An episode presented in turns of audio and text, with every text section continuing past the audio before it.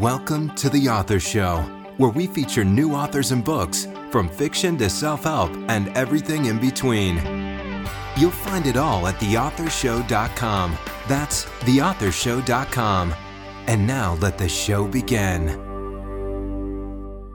Hello and welcome back to the show. This is your host, Don McCauley. Today we're welcoming to the program author Sally Aderton, and she is the author of Energy in Motion Evolution, Revolution, and the Human Condition.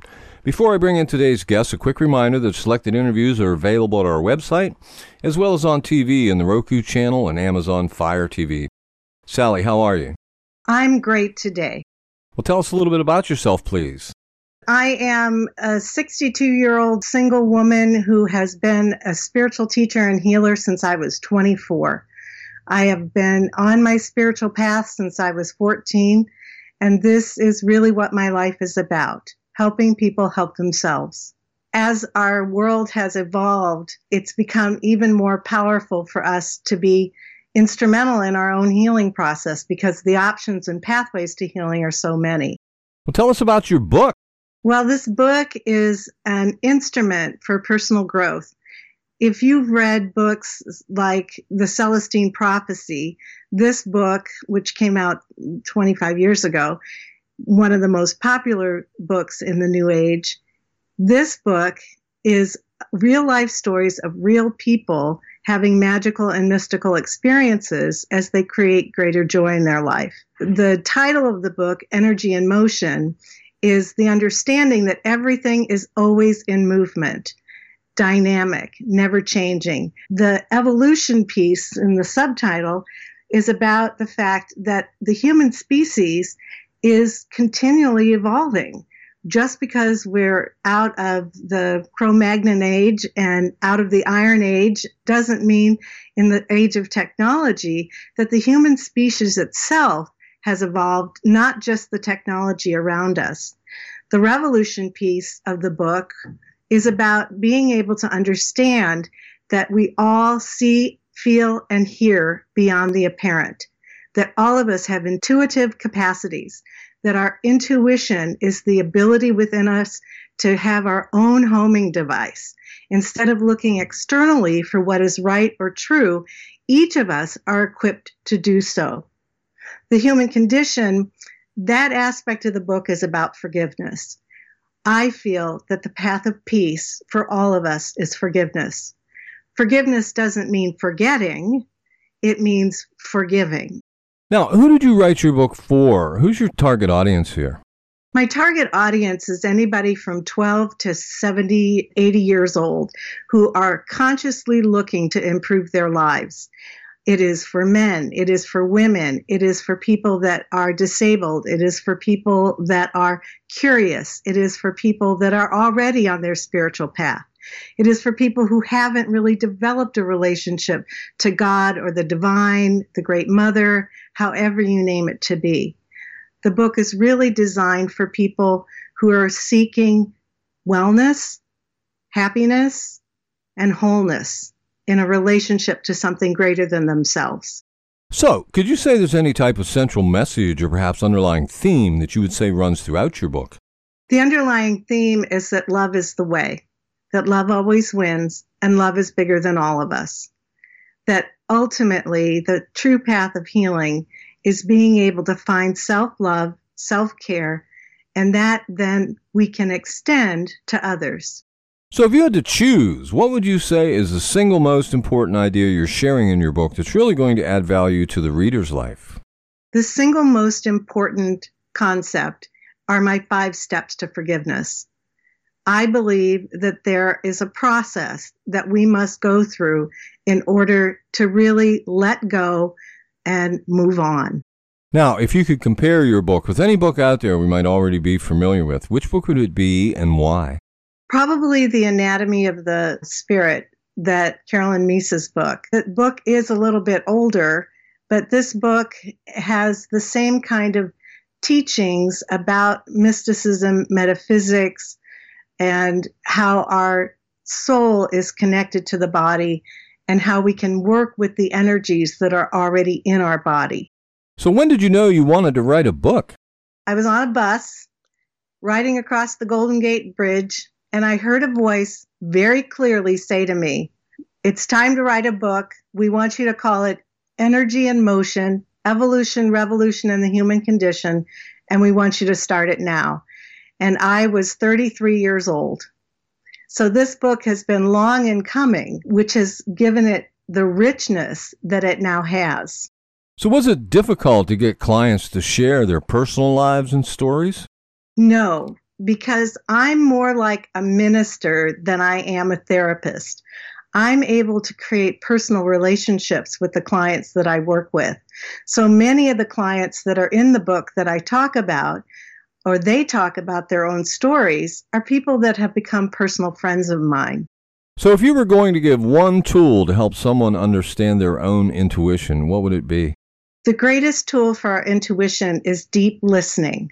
It is really important with the noise that is in the world, the amount of static and the inundation that we have of information, that we learn how to listen. And I don't mean listening just with our ears, I mean listening with our hearts. Now, you mentioned the five steps to forgiveness. What can you tell us about that? Well, the first step of forgiveness is really ownership. It is owning what we got out of the experience, whether we're angry, whether we're sad, whether we're hurt, whether we're disgusted, whatever actually in whatever we're forgiving, what our experience is. We want to focus on the other person. And the truth is, focusing on what they did doesn't allow us to let go of what it is that they actually did to us. So the first step is ownership. The second step is empathy. If we take the moment to be able to look through their eyes, through their perspective, instead of just the reaction of what our experience was, if we can look through their eyes, it begins to give us the ability to create compassion. And from that compassion, it allows us to have a greater ability to release that anger, to release that fear. The third step of forgiveness is release. After we're able to let go of the anger, the hurt, whatever it is, we then get the understanding. Most people want to go right to understanding why something happened. But in order to really get that understanding, it's important to be able to go through the steps of how something got created to begin with.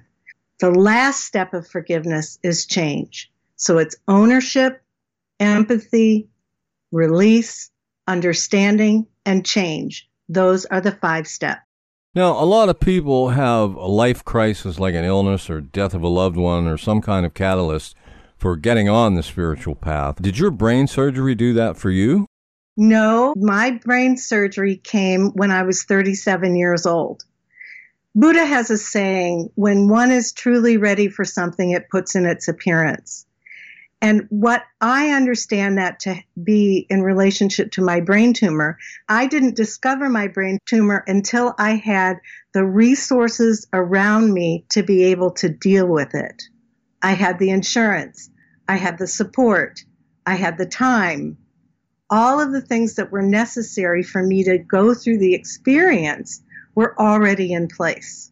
So getting on the spiritual path doesn't need a crisis. It often escalates our relationship or it escalates our need to get faith going in our lives, but it's not necessary to have a crisis.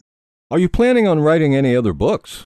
I am. There are several books that are actually rolling around in my thoughts and imagination. One of the books I want to write is called The 14th Well. In the understanding of cosmological systems, my background is anthropology, and I have a master's degree in creation spirituality. And that master's degree looked at the 13 main ways that human beings understand their relationship to the earth and the greater good. So, Buddhism, shamanism, Hinduism, Taoism, Confucianism, Judaism, Christianity. Those are some of those pathways to the divine. I want to talk about the 14th well, which I believe is consumerism that's beginning to drain the other wells. So, what makes your book relevant today? What makes my book relevant today, I've already mentioned this, is the noise. It's the amount of information. It's the sound bites which we live our life through. It's nanoseconds, not even minutes anymore, of when you're going to be able to capture somebody's attention and keep their attention. With being inundated with so much information, how is it that we make decisions? How is it that we know our value system? How is it that we can proceed with our lives in a way of confidence that we have something to share? It's important for us to be able to learn how to filter the noise. Have you had any feedback yet from readers? Yes, I have. I have had very good feedback. In fact, I've had several clients and friends and readers that I don't know tell me that they're going to use the book as an instrument in their own teaching, that they've created classes on intuitive development and personal growth work by using the book. At the end of every chapter, there's a practicum. So, whatever the information was in that chapter, you're able to practice it for yourself so it makes more sense. And so it's been interesting. Therapists that I know have also started using the five steps of forgiveness with their therapy clients. So, what's been your most rewarding experience since publishing your book? The most rewarding experience since publishing my book was getting the feedback that it made a difference in people's lives the most rewarding experience you can have is knowing that you've touched somebody's heart and that you've made an effective change, that they are better or healthier or happier or their relationship changed. That I know from the feedback that it's working, that what I shared in the book is actually an instrument and a catalyst for change. So, what part of your book would you say you personally like best? That would probably be the chapter that's called Brain Surgery, my PhD in healing. I thought I understood compassion until my face was disfigured. And I had the experience of somebody walking up to me at a train platform in Chicago and saying, Damn, woman, what happened to your face? I didn't really know what it was like to be disabled until I was the amount of compassion that grows from our understanding our own issues allows us to have more compassion for others. And in this world today, it is a necessary instrument of survival. Wow. So, in your opinion, who should buy your book?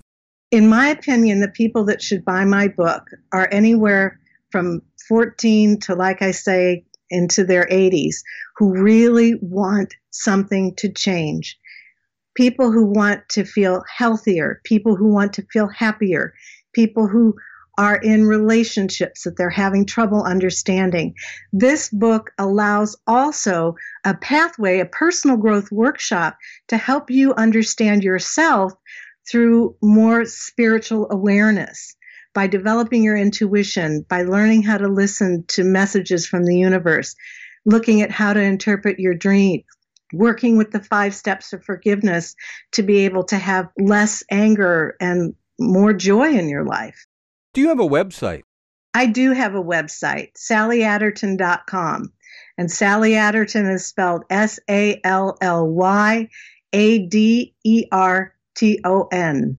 Well, this has been just great. Our guest today has been Sally Aderton, and she is the author of Energy in Motion Evolution, Revolution, and the Human Condition.